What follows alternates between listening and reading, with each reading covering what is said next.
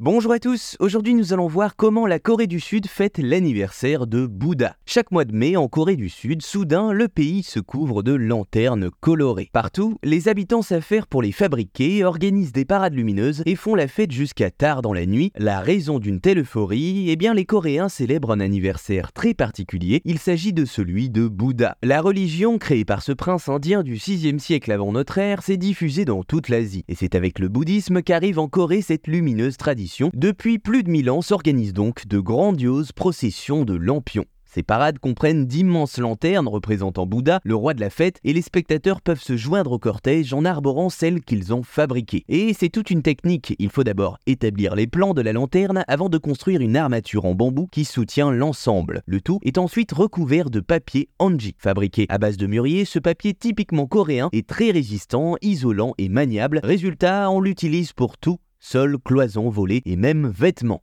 Autant dire que les lanternes ne craignent rien. Ces dernières sont ensuite décorées selon le vœu que leur porteur souhaite voir se réaliser. Et oui, si aucun génie ne se cache dans ces lanternes, leur forme a une signification très précise. Le lotus symbolise la pureté, la pastèque la fertilité, la carpe la réussite, etc. Par exemple, en 2022, année placée sous le signe du tigre, rien d'étonnant à ce que ce gros félin rayé fût dans toutes les processions. Les Coréens comptaient sur lui pour éloigner les forces du mal et il y avait du pain sur la planche. Enfin, pour finir, il faut savoir que cette tradition millénaire ne fait pas qu'enchanter les Coréens. En effet, depuis 2022, elle est inscrite sur la liste du patrimoine mondial immatériel de l'humanité de l'UNESCO. Voilà, vous savez maintenant comment la Corée du Sud fête l'anniversaire de Bouddha.